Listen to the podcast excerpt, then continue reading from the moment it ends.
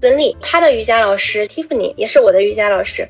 还有很多人都会问，说是瑜伽会不会减肥这一点哈？尤其是你长期不运动之后，你突然去做这个动作的时候，你会明显的感觉到这个变化。去找橡胶垫，不要去找泡沫垫。标题会打上呃燃脂塑形瑜伽，那这个标题是不是准确呢？它呢是与中医讲究的脉络这些相关。想要去追求高级体质，其实这些体质是非常容易受伤的。其实女孩子建议多练瑜伽。因为瑜伽对女性身体的安抚和舒缓是一个长期的过程嘛。冥想我们到底要想什么？流瑜伽呢？它对于塑形很有效果。大家好，我是桃子，又和大家一起在走着慢聊啦。这期我们讲什么呢？大家都很喜欢运动吧？刚刚过夏天的时候，我就觉得自己三伏天那会儿，按照自己平时那个运动量来的话，真的是练完会一身汗，心里会有一点点不舒服的感觉嘛。因为三伏天毕竟它那个温度在那边。但就是呢，过度的出汗和心跳过速其实是对身体反而是不好的。那这个三伏天啊，我就是选择了比较温润的瑜伽，练完呢就不会觉得过量，身体呢也会非常的舒服。毕竟你做了一整天呢话，那你说身体在瑜伽的那个练习下会得到一个舒展嘛。对了，我们这期就和大家一起来聊聊瑜伽。现在瑜伽呢，已经成为了一种越来越受欢迎的运动，不仅可以保持我们的身材，保持我们一个比较好的一个状态，更重要的是呢，它也是一种疗愈身心的途径。那相信各位听众平时也有在练瑜伽的吧？But 你真的对瑜伽了解吗？此刻召唤出我们的贝贝老师，桃子好，哈哈哈。很开心今天能够和大家来分享瑜伽。现在天气也非常的舒爽，不那么闷热了，对我来说是练习瑜伽比较好的一个季节。嗯，那欢迎咱们的贝贝老师。那这期节目呢，我们有幸邀请我的朋友贝贝，他是一位瑜伽老师。今天呢，把他拉来就是来给大家答疑解惑的，哈哈哈。知无不言，言无不答。可以，可以，可以，嗯嗯，其实贝贝呢，他是多职业的，也就是说大，也就是大家口里的斜杠青年。当我知道他私下是瑜伽老师的时候，我也是非常的吃惊的，所以很好奇，哎，贝贝，你是如何开始练习瑜伽的呢？其实呢，我接触瑜伽的时间就很早，在一六年我大学刚毕业的时候，当时我就是附近学校附近有一个瑜伽馆嘛，我当时去体验了一节课。那课堂上有很多的阿姨，可能都有四五十岁了。我发现人家的那个柔韧性比我好多了。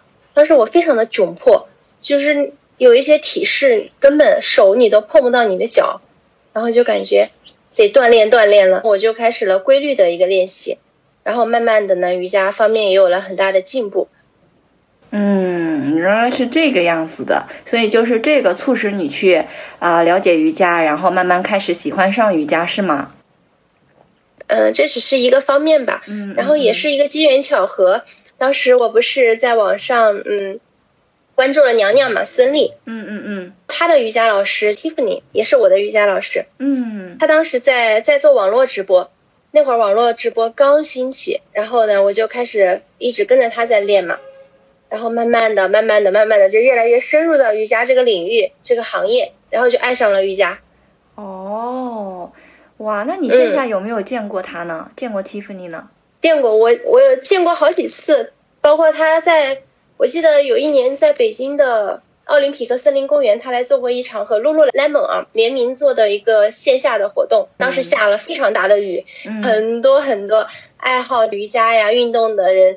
在一起跳舞瑜伽非常开心，还有一年是在天津，嗯，南开大学当时是和学校他们联名的，呃，一起做的一个活动。当时呢，我就背着我的瑜伽垫，哼哧哼哧的跑的跑着去追我的老师，就很开心。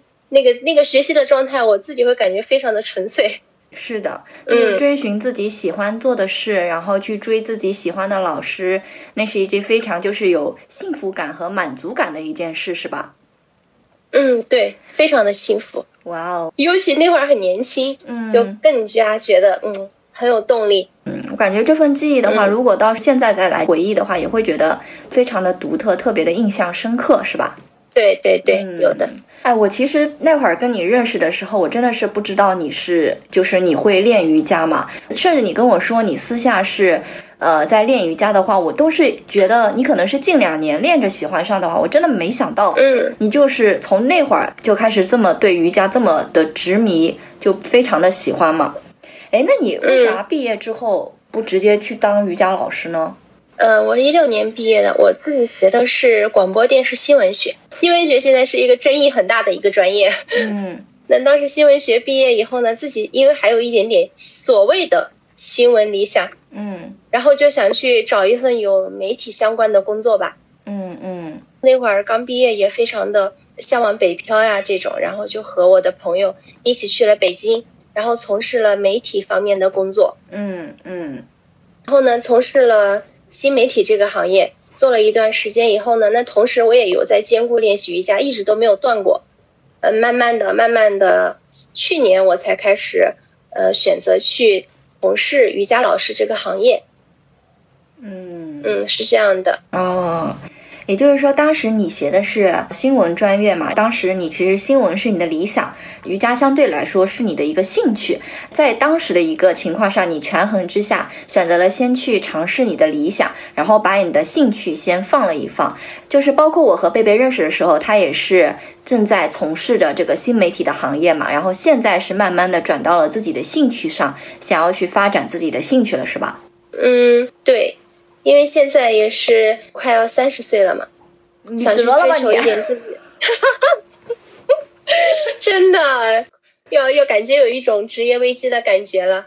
嗯，我我感觉就是这个年龄吧，就不用太去太 care。大家还是嗯不管是贝贝还是正在收听我们播客的一些女粉丝，呃，我都觉得就是即使说快到三十岁，那三十岁肯定是你觉得对于你人生来说可能是一个比较转折的转折的点嘛。但是大家不用太对对去对过于的在乎这个数字。那只要你想要去做的一件事情是不会去有年龄的一个限制的，包括贝贝也是哈。嗯，对对。然后现在呢，就是想从事一点自己喜欢的行业，嗯比较有有一种幸福感吧。嗯，而且我现在的话就是比较嗯排斥办公室的那种环境，嗯嗯就是你你要不断的去跟人对接，然后不断的要有一种职场上的摩擦，就会非常的身心疲惫吧。从事瑜伽呢，它其实是相对来说是很轻松吧。嗯，对，是的。那像办公室的话，可能就会比较有一些心累的事情，因为我们之前的那个节目，大家可能也听了嘛，我们讲了一些职场里面的就是磨合啊，然后就是那种明争暗斗啊，确实挺累人的。那贝贝他是选择了瑜伽这块，但我现在还是放不开，我还是要去做新媒体这块，因为我是真的是喜欢，包括现在自己在做播客嘛。好了好了，我们这个话题扯得有点远了。那今天把贝贝请到这的话呢，其实是来给大家答疑解惑，然后想要给大家去正确的科普一下瑜伽的一些相关知识嘛。因为大家虽然是喜欢瑜伽，但可能对于瑜伽这个运动也并不是很了解的。那呃，贝贝，你可不可以先跟大家去介绍一下，就是从我们基础开始嘛，瑜伽是大概有哪一些种类啊？这个样子呢？嗯，首先呢，我要跟大家介绍的就是瑜伽大概有哪些派别，嗯，以及自己该如何去选择。这应该对咱们很多听众朋友啊，特别是新手的瑜伽朋友们也很有帮助。派别武当派、天山派嘛，我 我感觉一下子整个武林传奇就立起来了。好了好了，我正常一点。就这么说的话，嗯瑜伽和功夫的流派是有一点点相似之处吗？这么说还真有那么点儿意思。嗯嗯嗯。那实际上都是属于修身养性吧。嗯那瑜伽呢，大体上来分为像阿斯汤加，它是有古老传承的一个体系，现在呢也可以说是非常受欢迎的一个体系，以及呢由它延伸出来的流瑜伽，那它讲究的是动作与呼吸的配合，嗯嗯嗯从而达到移动冥想的一种状态。就是你在网上应该能看到很多那种视频，它既有力量感，也有流动的美感。那这个流瑜伽呢，它对于塑形很有效果，所以呢是也是很受欢迎的。现在，哦，友情提醒下，小伙伴们可以拿出小本本喽。嗯，那我继续说，嗯小伙伴们做好笔记哈。嗯嗯那再有一个大的体系呢，就叫做艾扬格。艾扬格呢，它就是讲究的是一个精准正位，就是平时我们在网上搜到那种看到墙上有一种有些墙绳啊，或者是瑜伽砖呀、抱枕呀，就像这些瑜伽辅具的话，艾扬格体系里面用的会比较多，因为它不讲究的是这种幅度的大或者是体式的难度，它讲究的是非常精细的一个练习。那一节课下来呢，你做的动作可能很少，但是呢，每一个动作会反复的去跟你抠细节，你要甚至可以带着自己的想象力啊去练习。那艾扬格呢有很好的一个理疗功效，它可以帮助我们很好的改善一些错误的姿态，还有身体的一些病痛，都可以在瑜伽的练习当中去缓解。另外呢，还有一个大的派别呢叫阴瑜伽。现在呢，你如果去外面的呃瑜伽馆上课啊，也能看到他们都有阴瑜伽的这个排课。它呢是与中医讲究的脉络这些相关，有很好的放松和疗愈的效果。再配上舒缓的音乐的话。那简直就是一场生于心的享受。像我本人来说的话，就是，呃，练习流瑜伽为主，偶尔呢也练一练阿斯汤加。当然，同时非常非常喜欢呢是阴瑜伽带来的滋养和放松。嗯。那我自己呢在瑜伽馆代课呢，基本上就是流瑜伽和阴瑜伽为主。嗯嗯嗯，这样哦。就是呃，之前呢，呃，我上课的过程中，我就发现来了很多同学，他们都有跟我反映说自己的。这个状态不是很好呀，上班非常非常累，然后我就给他们上英语家的时候，我就有意识的用很轻松的语言去引导他们。一节课下来，很多很多同学觉得都跟我反馈说非常放松，甚至有人在课堂上睡着了。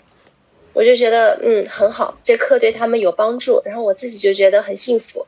哇，练完都睡着，我觉得这个东西有点有点厉害的耶。有一个同学。之前跟我上课的时候，他就直接在课堂上睡着了，我就叫他叫不醒。然后那些同那些同学们有跟我反映，他们的睡眠质量都改善了很多。嗯，那挺好的哎，那我还是多练一下英瑜伽吧，因为其实对阴阴瑜伽不错。嗯，哎，其实我之前也在想啊，就是这么多瑜伽类型的区别是什么，然后。我自己其实也不知道什么是适合我自己的嘛，然后其实我私下也跟贝贝沟通过，那我一般是在练那个气血瑜伽，然后那个阴瑜伽练的比较多。哎，那你觉得我是适合哪一种类型的瑜伽呢？嗯，那你练瑜伽是想达到一个什么样的效果呢？那我其实是有一种会要嗯达到一种，比如说舒展身体啊、理疗啊，甚至说如果可以塑形的话会更好一点，对。建议你先试试英语加课，然后呢，也可以试一试很多就是很新兴的一些场馆里面，它会有一些疗愈类的课程，嗯，真的是非常非常的棒，你都可以去呃体验一下。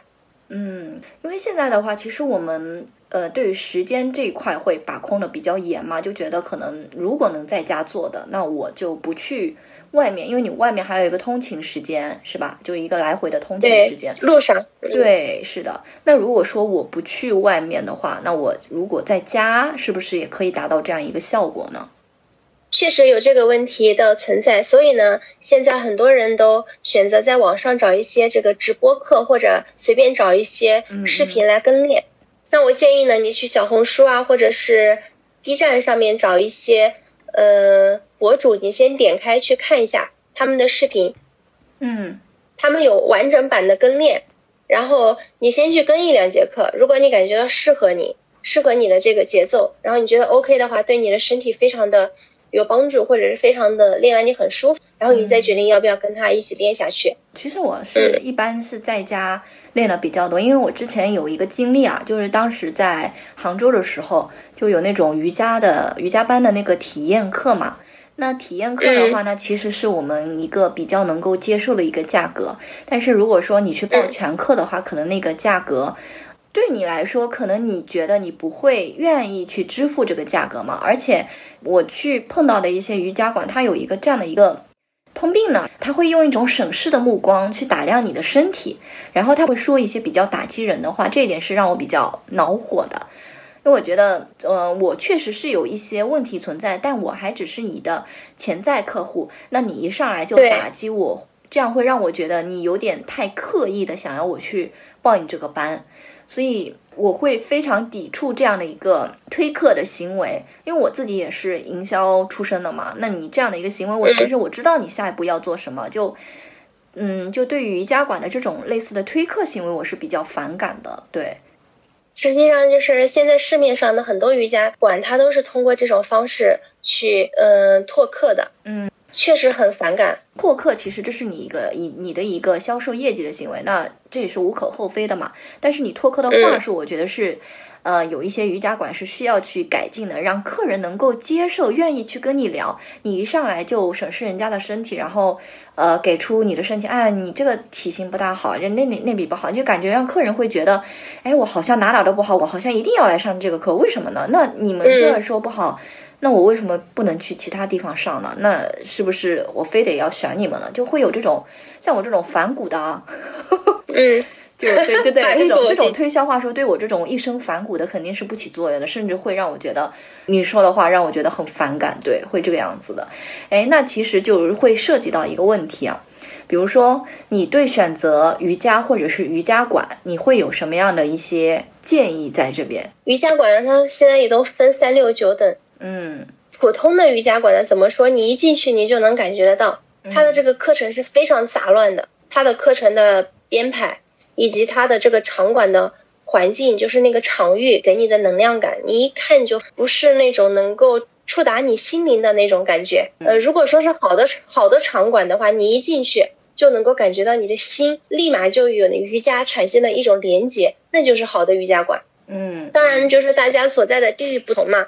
很多好的瑜伽馆的话，它可能会在大城市里会比较多一点点，而小城市的话，像这种一般的瑜伽馆会多一点点这样子。那如果说是我们要去选择的话，首先肯定要考虑一下我们的呃一个通勤的问题。你可以在你的周围先去找一下有没有嗯环境稍微好一点的场馆，然后先去上一下体验课，然后看一下这边的老师的专业性到底怎么样。嗯，如果说你不喜欢这个老师的话，不喜欢他们这边的一些。嗯，环境的话，那你就 pass 掉，no。嗯，如果说你很喜欢这边的环境，然后你再决定要报课，有了一定的基础以后呢，你可以自己在线上上网课。嗯，有很多优秀的老师，你都可以再去试一下。对对对，是的，是的。其实现在网络也是一个比较好的通道哈。因为我这个人，如果说呃非必要，我是不想动的，因为我觉得就是一个是现在外面大环境也没有那么的安全嘛，就是可能有一些口罩的原因，所以我一般会选择说。就是在家里去进行一些瑜伽的一个练习嘛，我就在这里跟大家做一个分享嘛，因为我其实也跟贝贝去做过私下的一个沟通，他也觉得是非常 OK 的。就比如说，呃，现在有很多在线上刚线上的那个瑜伽博主，比如说 Sarah 谈。Apple 马思月，还有杨洋 Yoga，还有帆帆啊等等，这几个都是我比较关注的。早上起来我会先去练瑜伽，舒展身体，就已经是一种习惯了。就当然，我可能有时候不练瑜伽，会练一下八段锦啊什么的。就大家，就大家不用去太去那个什么，因为我比较老年人的生活，毕竟也三十加了，是吧？大家都是会比较去注重这个保养的。我觉得晨起拉伸其实是非常舒服的，因为你睡了一晚上，身体会很僵硬嘛。那在这里的话，我觉得就是像萨尔谈的话，它是主打一个气血瑜伽的；Apple 马思月和洋洋 Yoga 的话，他们是主打整体的一个身体瑜伽嘛。帆帆的话，他是养生类的博主，已经是三十五加了，但是它的那个气色非常好。就大家如果有这这方面的需求，大家可以去关注一下，这个我也会在评论区给大家留一下，大家有需要按需去找一下。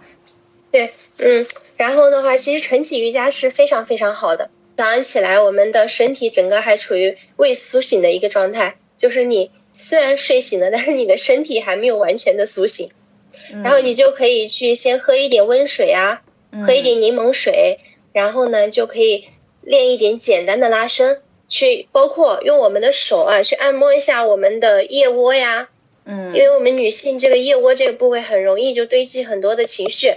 对，然后这一块儿你可以自己去边做边加上你的按摩的一些动作，然后你会整个人会呃非常的舒畅，嗯，然后很快的就感觉人整个人就暖暖的，然后就活力充满了活力，然后再去上班啊工作啊就会非常的开心。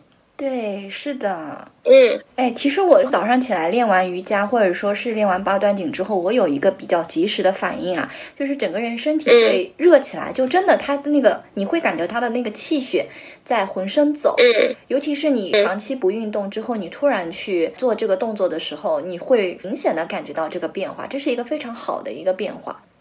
对对，是的，瑜伽带给我们的一个好处呢，最直观的就是身体它不会再那么的僵硬。嗯嗯嗯。你很多现在办公族这个低头啊，或长期的久坐，是血液流动啊，也不是那么的顺畅，就会带来很多身体上的一些不舒服呀，或者紧张呀什么的。通过瑜伽呢，可以很好的，不仅是改变身体外在上的，那你的心灵呢，也会变得慢慢的放松下来，放松下来。所以我觉得对身体是一个。非常非常正向的一个嗯影响吧。嗯嗯嗯。然后呢，我觉得就是你刚开始练瑜伽的时候，一周呃一周你可以保持个三到四次就可以了。嗯。然后呢，每次的话就十几分钟或者三十分钟，看你自己的一个时间吧。嗯。还有很多人都会问，说是瑜伽会不会减肥这一点哈？哎，对啊。想跟大家说的是，很多人他在不了解瑜伽的时候，他会他都会问这个问题。嗯。这样可以给出你一个答案，不是瑜伽直接让你来减肥的。瑜伽的这个动，你如果你要去减肥，你可以首选一定不是瑜伽，只能这样说。嗯，它瑜伽带给你的减肥的效果肯定不是直接的，瑜伽能带给你的呢，只是说让你培养一种自律。它让你培养出了这种自律的意识以后呢，就是你自己就会不自觉的想要去变美、变好看。我要去练瑜伽，然后想要去。Keep fit 去保持身材，它其实是这样一种慢慢的影响你，然后呢，你再去加上呃规律的运动、规律的练习，你才能够达到减肥的这个效果。哦，是这样的。哎，那我那我就有一个问题啊，因为现在有很多那个博主，他的那个瑜伽上会就是瑜伽的那个标题会打上呃燃脂塑形瑜伽，那这个标题是不是准确呢？这个标题。嗯，可以说是呃比较的博博人眼球，或者是博点击吧。哦，这样的。嗯，他你你不可能，你想你不可能通过十几分钟的呃瑜伽来进行一个减肥塑形的一个效果。它有肯定是有，但是呢，嗯，效果没有说是你去进行无氧呀或者有氧这样比较嗯大运动量的这个效果好。嗯嗯。哎，那就是说，如瑜伽啊，要做多久才会开始有效果呢？就比如说，嗯，我一天，嗯，比如说像有的时候是燃脂操，它是非得要做到，嗯，三十分钟才开始燃烧自身的脂肪嘛。那瑜伽的话，就是最短是，嗯，至少要做多少分钟？那就是瑜伽开始会有一定它起到它的一个效果呢，就开始起作用这样。瑜伽课呢，如果说是一个完整的一个瑜伽过程的话，那首先就是你进，呃，进入这个状态之前的话，你肯定要有一个冥想的过程，嗯，就是先让你自己的心静下来，你可能花三到五分钟的时间听个音乐，嗯，然后盘坐、闭眼、收心，然后再去做一个简单的冥想，嗯，然后再开始瑜伽的练习，嗯，由简单到难，再到简单，它是一个顶峰式的这样一个。呃，波动的一个提示的编排，到最后的休息，然后再做一个简单的冥想，这是一个非常完整的一个练习。那这样一场练习下来的话，基本上都要四十到六十分钟左右了。这种瑜伽练习的完整性会给你身体带来非常大的变化，就不像碎片式的这种练习。碎片式的练习的话，它其实你可能感受到的这个效果没有完整的这种练习带来的效果好。还有，就对于你心灵的滋养，也也会没有完整的这种练习好一些。因为刚刚三十天嘛，就是天气比较热，天气比较热的话，我一般是会出去会走个半个小时，然后回来就是会练一会儿瑜伽嘛。因为我这个人就是已经把这个运动已经是当成了就跟三餐一样融入生活。对对，就是你晚上不练的话，就除了生理期啊，我可能会保持静止。但是你平时如果不练的话，我会觉得我自己少做了一个事情。你三伏天的话，你做的过多的话，你那个汗流的太多，人又不舒服，所以我基本上是三伏天，我就会练个三十几分钟的一个瑜伽。对，也可以，也 OK 的。你可以再加一点点冥想，如果你喜欢的话。哦，试一试。可以，这个建议我小本本上已经记下了。我跟大家一样，也是在记录的。嗯，哎，我突然想到一件事，刘嘉玲不是她有一个 emo 期嘛，就是自己。做什么事都提不上兴趣，然后，呃，对生活也很消极的一个态度。然后那会儿那个，呃林青霞就拉了他一把，然后带他开始做瑜伽啊什么的。那现在大家看到的刘嘉玲，她其实身材。呃，是比较维持的比较好的一个状态，对，就在想，那是不是因为那会儿的那个文案，就是脚本的那个文案，会让我有误解？他意思就是说，正是因为刘呃那个林青霞把刘嘉玲带着一起去做了那个瑜伽，才让刘嘉玲拥有了现在这么好的一个体态和神采。那现在听了贝贝的这样的一个讲解，其实是林青霞在带着他去做。呃，瑜伽的这个过程，让他有了这样的一个对于生活积极向上的一个心态，然后去对是的，对非常重要。对生活，然后让他开始了有了这种自律的一个心。那其实大家可以平时也可以呃看到刘嘉玲经常会去跑步啊什么的，包括包括这种登山啊，这个就之前我跟贝贝的公司，刘嘉玲其实也登山登过，我们也偶遇过。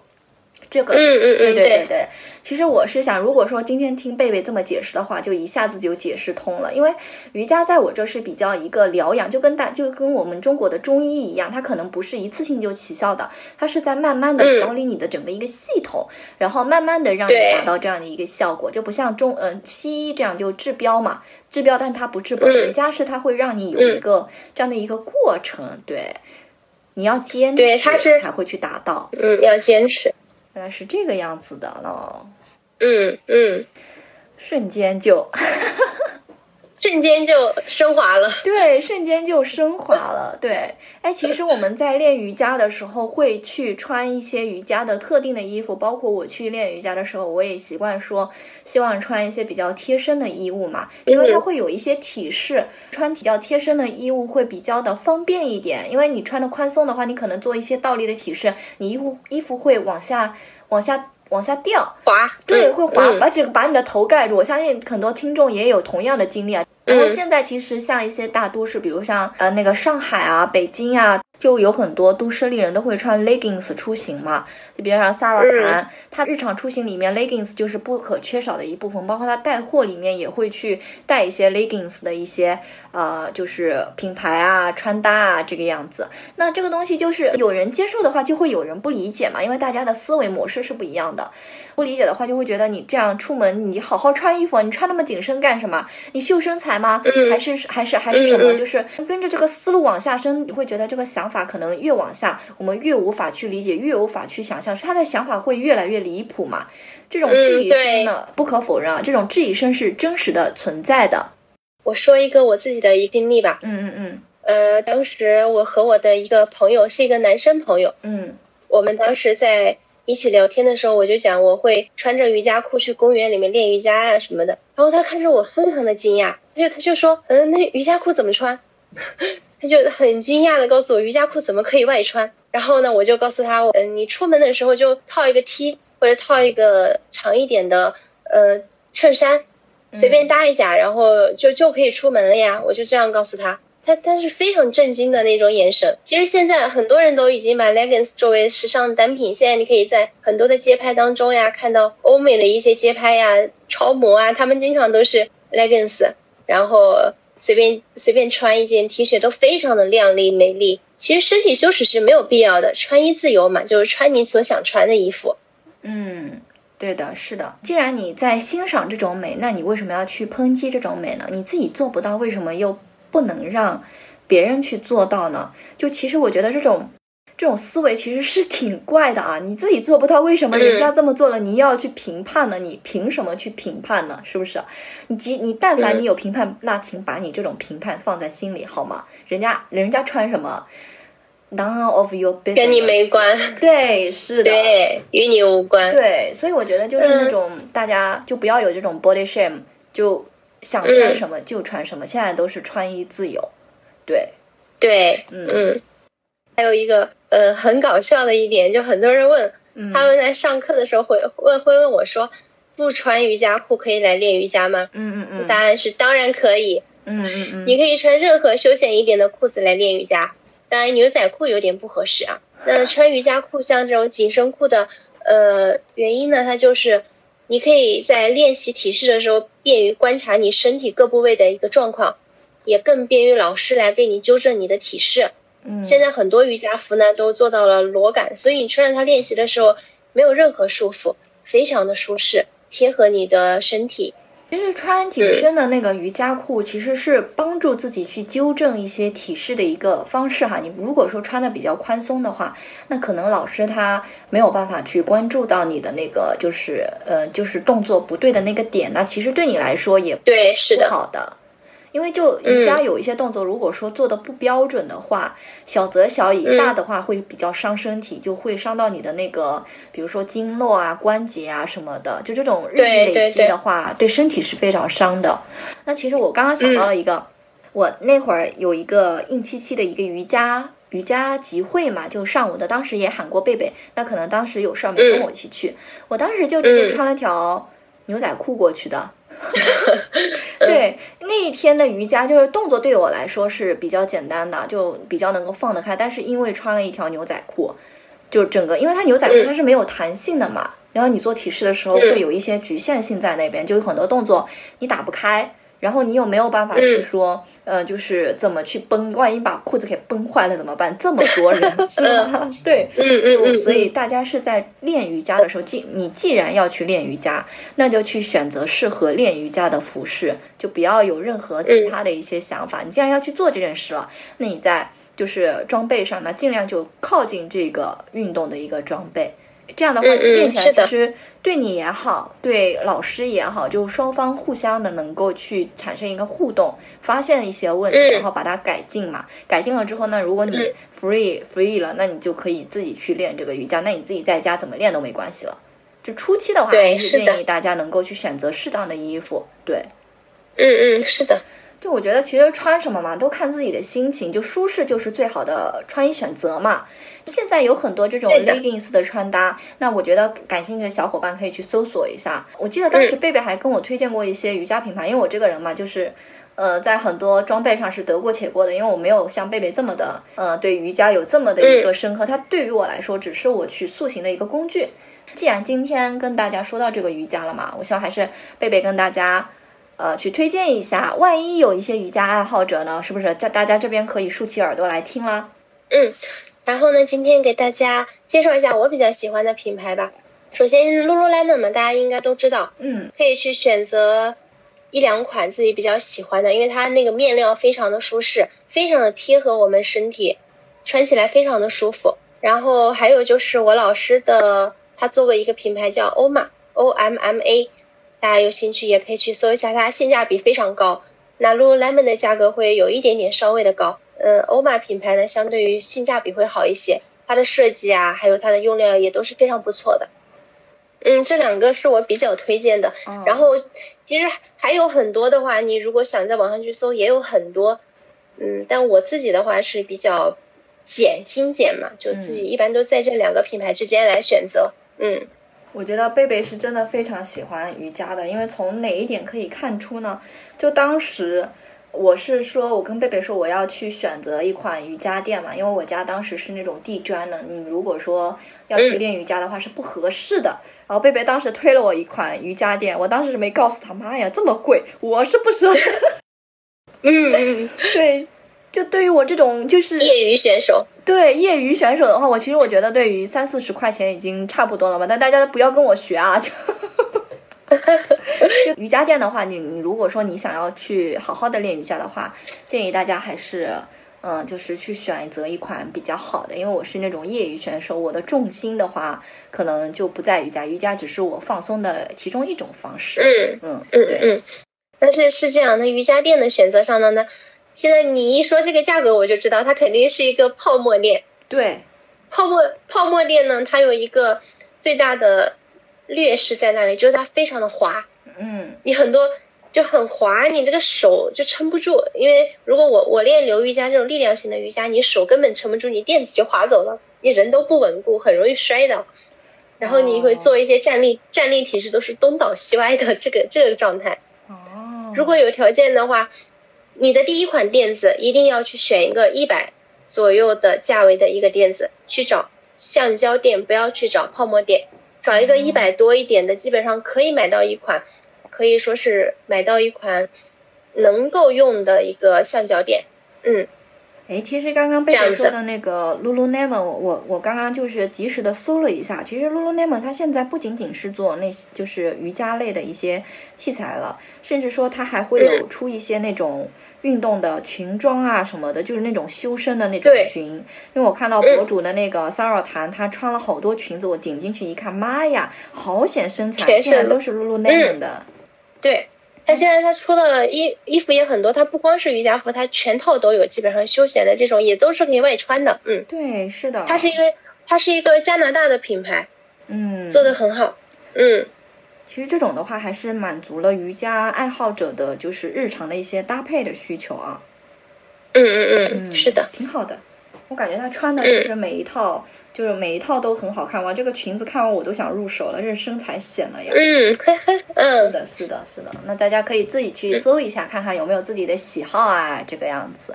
嗯，咱们话说回来啊，就是我现在发现我练瑜伽很多体式我还是做不到的，就比如说倒立吧，就类似于手臂支撑身体的这种，就是嗯那个体式我不知道怎么说，就是把你的那个腿悬在半空中嘛，就然后我是我感觉我是撑不起来的。就网上也有看到很多高难度的一个体式，哎，这个是需要很长的练习时间才能达到吗？还是说你的臂力要有一定的，就是臂力要一定要达到一个标准，你才能去做到呢？嗯，就是刚刚桃子所说的倒立以及一些手臂支撑类的这些动作，包括我们的脚在空中这种五花八门的这种看起来像类似于像杂技一类的这些体式啊，嗯，那在瑜伽当中呢？被称为高体哦，就是高级体式哦，难怪我不高级体式呢。高级体式呢，它也是这几年才开始流行起来的。嗯，就因为网络的发达嘛，大家就想要摆出很高难度的体式，会迎来很多人的关注点赞，这样久而久之，好像就形成了一种很坏的一种风尚，好像就是说我一定。要练到某一个体式，要练到我的倒立，要练到手臂支撑，这样才算是练好瑜伽吗？这是一个非常错误的观念。现在很多人都被这个误导，想要去追求高级体式，其实这些体式是非常容易受伤的。稍不注意，没有老师的在旁边指导你的话，像你的颈椎啊，像你的手腕呀，都会非常容易受伤。所以大家在家里面练习的时候，一定不要去尝试高级体式，像倒立这种都不要去尝试，会非常非常容易受伤。一旦受伤就是不可逆转的。它的这个体式，高级体式的话，它一定要是你要规律的练习，而且必须是，嗯，阿斯汤加或者是流瑜伽的练习，你才能够做到这些动作。如果说是光练习阴瑜伽，或者说是，呃，平时很简单的一些放松类的瑜伽，它是练不到这个体式的。当然，你也不必要练到这个体式，嗯，因为这只是一个每个人的需求不同，爱好不同嘛。哦嗯，自己的情况也不同，是这样的。你每个练习者，呃，找到你自己适合练习的方式就行了，一定不能把这个体式作为我们练习的一个目标。嗯，是这样子。哦，我瞬间觉得你好像就是把我的一个疑惑给解开了。我一直觉得是不是我练的还不够，才不会完成这个体式。那现在觉得可能是这个体式不适合我，那我把我自己其他的一个体式练练好就行了，就。没有必要非去强求，没必要，是吧？嗯，他要练到，他要做到高体，需要你非常非常身体精密的一个配合。嗯，肯定是要你，呃，日复一日的去练习，然后日复一日的去尝试，失败才能够做到。其实呢，练习高体有一个非常，我自己觉得非常有意思的过程，就是挑战自己。嗯，呃，那是呃，是对于我这种比较专业的练习者来说，有一种挑战自己的感觉。嗯然后再，比如说你达到了某一个体式的时候，你会非常心里面有成就感。嗯，你比如说我今天，呃，我的后弯，哎，又进阶了，我会非常的开心。然后就这种开心吧，它会滋养你，就是对自己的生活有个非常正向的一个反馈。嗯，然后你就会觉得生活中的困难呀，或者什么事情，很多都会一点点的去解决。就像我们也在一点点的升级打怪的这种感觉，有一种。嗯，它是这样的。嗯，也就是说，把你自己会的练好练精，然后再去挑战下一个，就不要说什么东西一蹴而就的想要去达到某样某一个高度，那种东西都是就是这样的一个高度，肯定是需要你去日积月累的练习的。那如果说你还没有这个基础，那咱们先把这个基础给打牢了，不然的话，其实对基础基础很重要。对，不然的话就是其实你瑜伽这个东西，你如果一不小心还是会伤到自己的。很容易伤到自己，没有老师的话。对，是的，就咱们还是那像我主打一个稳妥，主打一个安全。嗯，就是我刚开始练习的瑜伽的时候，我分享一点我的练习的一个经验吧。嗯，那我那我刚开始练习的时候，就会因为瑜伽里面有非常多的支撑体式，就是你的双手这样支撑在呃垫面上啊。嗯。然后我那个时候呢，就会手臂呃手腕子痛了很长一段时间。哦。那个时候你不会用力，然后老师说了自己也 get 不到，就很奇怪。然后你你的那个整个身体的力量老是往手掌上去送，手腕上去送，然后就那那一段时间手手腕就受伤了，就还嗯还挺不方便的，就总感觉手手不舒服。但后来慢慢的慢慢的就理解了瑜伽，理解了老师说的怎么样去发力。然后才能够确保自己不去受伤，所以大家一定要注意了，就是在练习的时候一定要不要让自己受伤，主打一个安全。嗯，懂了。看来我觉得就以后练瑜伽，我跟贝贝的交流还是要多一点的，因为我有时候可能，嗯，对我觉得我对瑜伽可能只了解了冰山一角。今天跟贝贝聊完，就及时的聊完，我会觉得哦，很多问题。就他给了我一些答案和思考的新的思路，就不是说他光解答了我这个，而是让我的那个对瑜伽，甚至说对于很多事情的思路都打开了。对，感觉这样挺好的。嗯，那那太好了。嗯，挺好的。这样，其实就是像你刚刚说的这种腕部的这个练习，其实我是一直是很有疑问的，因为我不知道怎么去使劲儿，因为你有时候使劲使不对的话，对你这个手肘啊。是很有很伤的，对，嗯，嗯，呃，那个当然，我们俩今天不能面对面的去面对面的去跟你讲，对。我我只能说是就是他身体它是一个整体，也不能说是我们在做一个支撑的时候，你要精细到你的手指每一个指关节，你的手掌，你要把你的力均匀的分布在这些地方，然后让它传导到你的身体的整个的后背啊，这样子你才能够减痛减缓你这个。嗯，痛感，手腕子的痛感，这样子。嗯嗯，明白了，明白了。其实我一直觉，一开始还觉得可能是我臂力不足，然后毕竟想，从大三就开始健身了，这个臂力怎么还跟不上呢？就是我想说，要不要先把哑铃，把自己那个臂力练练好嘛？那其实可能就不是这个问题。嗯嗯，是的。嗯。哎，我突然想到，刚刚你跟我说过，说如果说你想要把那个瑜伽发挥到比较好的一个状态，会需要去加入冥想的这个过程嘛？那冥想是不是也属于瑜伽呢？呃，冥想是瑜伽里面非常大的一个课题。嗯嗯嗯。那包括很多的瑜伽练习者，他就不管练到了多么高深的层次，他最终都是回归到了呼吸与冥想。嗯。现在呢，很多人也开始接触冥想了。接受冥想，很多越来越多的年轻人也开始接受冥想。很多人刚开始的时候，很多人听见冥想这个词就会觉得很玄乎，嗯，就就觉得啊，这是不是跟这个佛教里面的这个禅定呀，或者什么什么有一点像呀？就感觉很玄乎，不知道怎么样冥想，以及我到底要怎么想。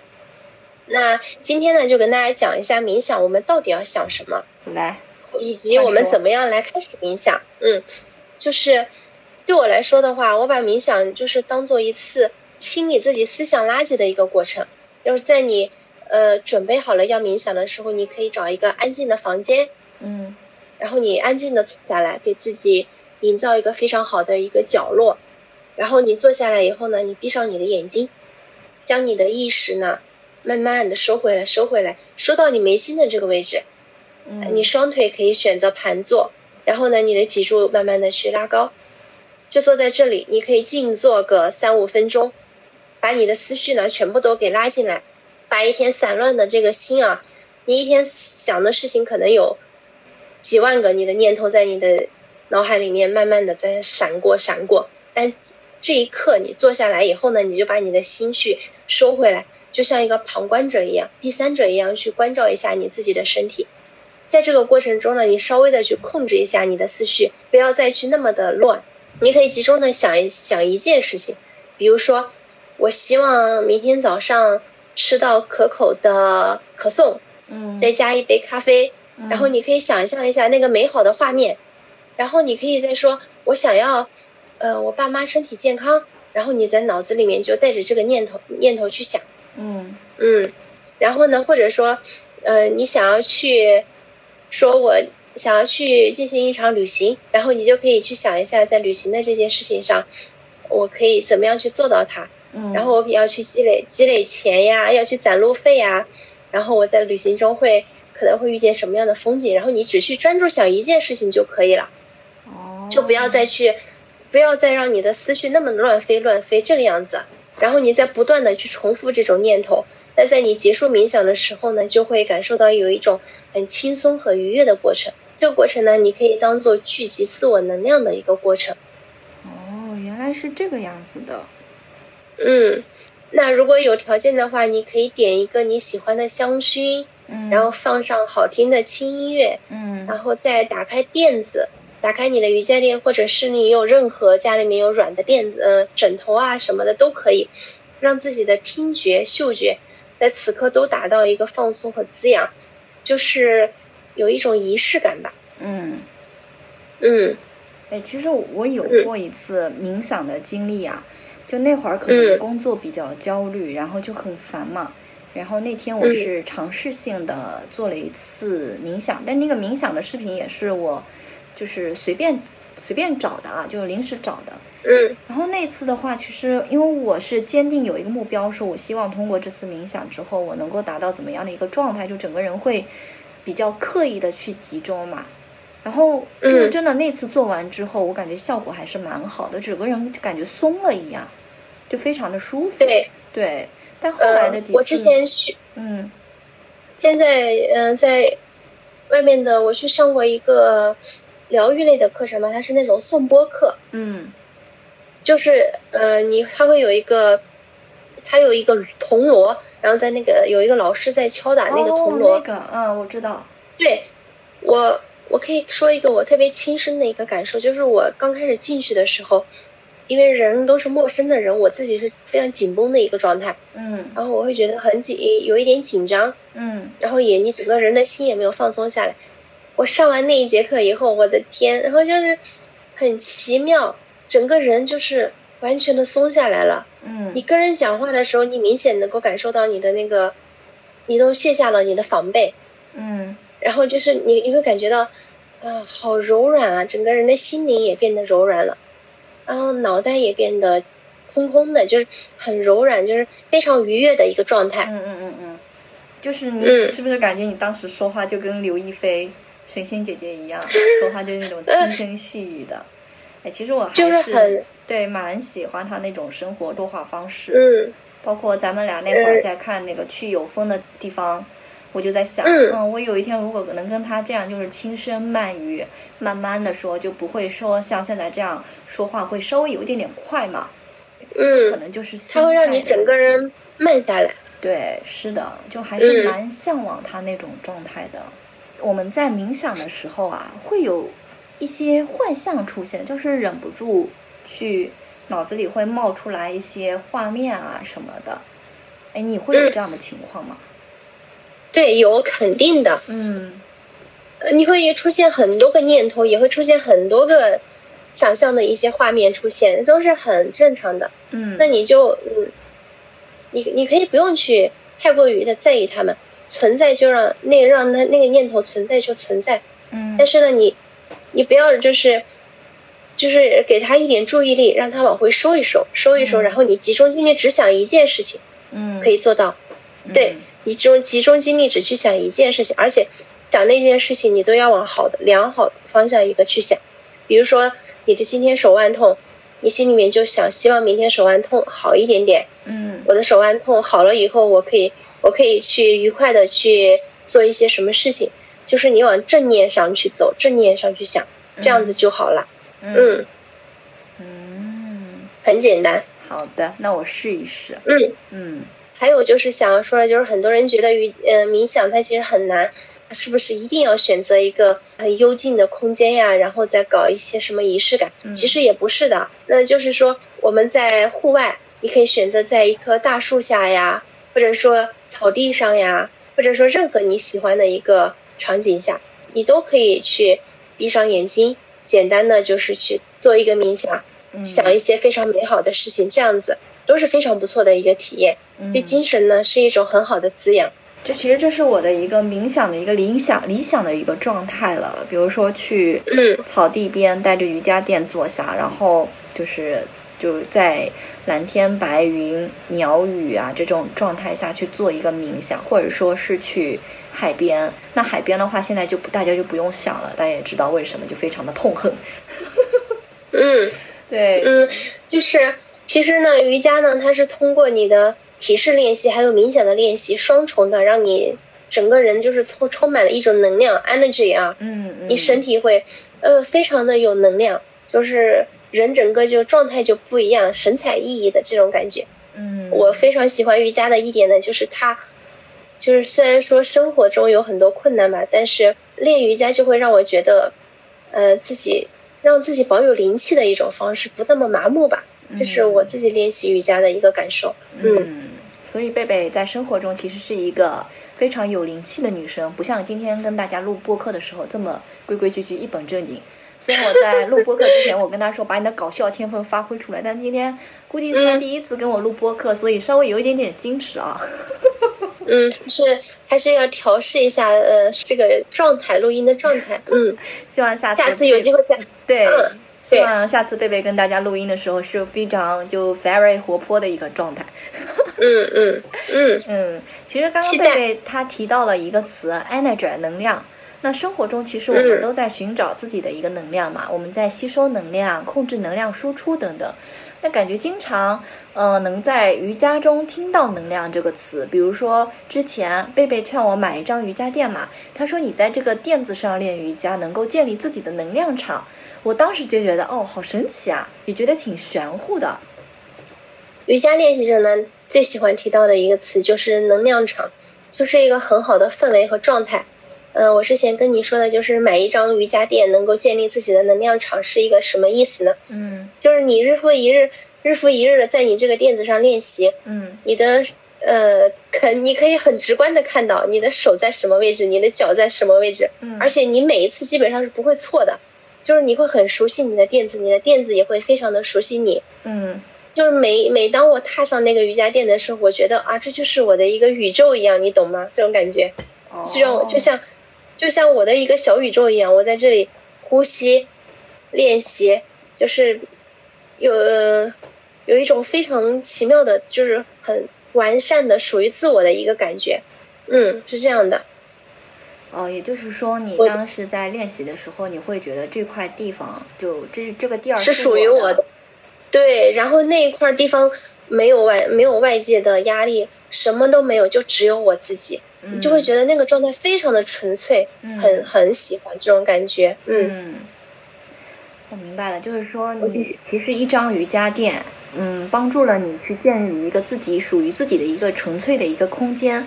然后你在这个空间里面，你可以就是有一个安全感在那边，你可以就是做任何的一个体式，然后放松心情去练习不同的一个体式。对，哦，是这个样子，是吧？在这里，在这里，你既是远离了你的呃工作的压力，嗯，你生活的压力，你不属于任何地方，你属于这个地方。用一个比较嗯。玄乎的词就是你在与你自己的身体对话，你在与你自己的心灵对话。嗯，其实这个过程其实非常的美妙。嗯嗯，那我们瑜伽的练习的能量场呢，其实就是呃，举一个例子，就是说你一个人在家练瑜伽的时候，你一字马你下不去。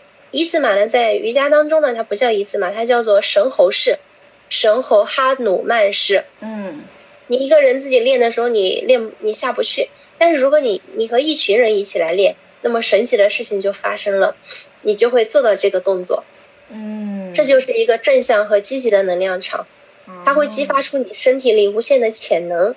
明白了。它会增加创造力、想象力，这些呢就会就作用于我们日常的生活吧，它会让我们生活变得更有活力一点。其实这个空间会让你有短暂的脱离感，脱离你的身份、你的姓名，然后完全回归到一个比较纯粹的一个状态。然后你可以在这个纯纯粹的状态下，就是呃不拘泥不拘泥于世俗的一些束缚嘛，完全自由的去做一些一些动作，找到自己跟自己的身心契合的一些东西。一些启示，对，然后找到能够帮助你恢复能量的一些正向的一些指引，是吧？对，你说的“自由”这个词，嗯，其实自由是我练习瑜伽，呃，非常大的一个感受，就是每一次练完都有自由的感觉。哦，嗯，对，每一次练完就感觉哇，一身轻松，然后就非常的自由，就是心花怒放的那种感觉，嗯。嗯，我们呢，其实就是通过每一次的瑜伽练习，使自己的精神和身体得到锻炼。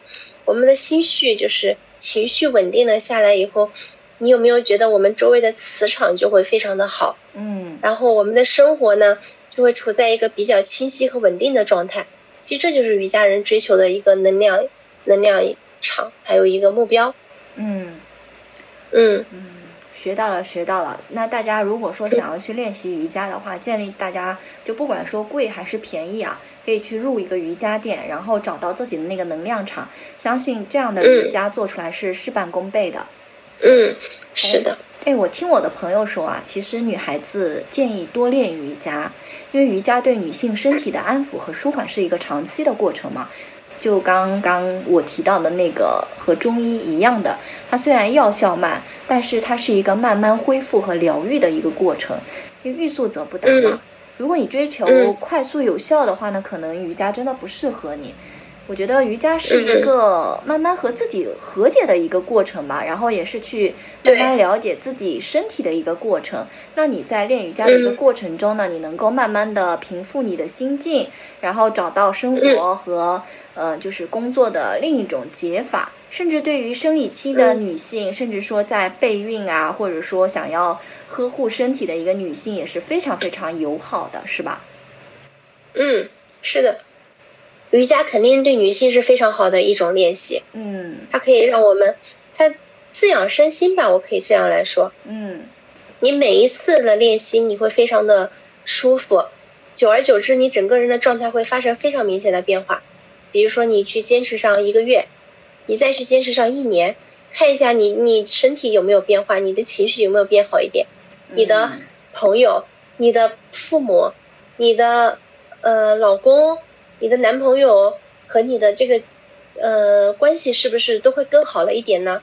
因为你整个人变得比较的平和下来了，嗯，然后你也会带给周围的人很多嗯好好的一个反馈吧，这样子。所以呢，今天想跟大家说的就是，大家一定不要为了减肥而去练，而是尽量的把它当做一种健康的生活方式吧。现在人大家压力都很大嘛。呃，像抑郁也越来越普遍，哎，对，真的希望大家都可以，嗯，希望大家可以找到排解烦恼的方式，瑜伽呢也只是其中的一种。那最后希望大家天天开心，身体健康，Namaste。啊，Namaste，我发音正确吗？嗯，对对对，它其实是一个梵文啊，它就是感谢的意思。嗯嗯，对，是的，哎，我突然很想立一个 flag，我想试一试说。瑜伽能不能给我带来一些生活上实际上的一些变化吧？比如说，我在接下来的两周内只练习瑜伽，看看，就是最后我可能会跟贝贝去报备一下，说，哎，这瑜伽两两周的瑜伽能给我身体带来什么样的一个反馈呢？那到时候我也可以跟大家去做一下分享啊，这样，嗯，我觉得这个东西可以的。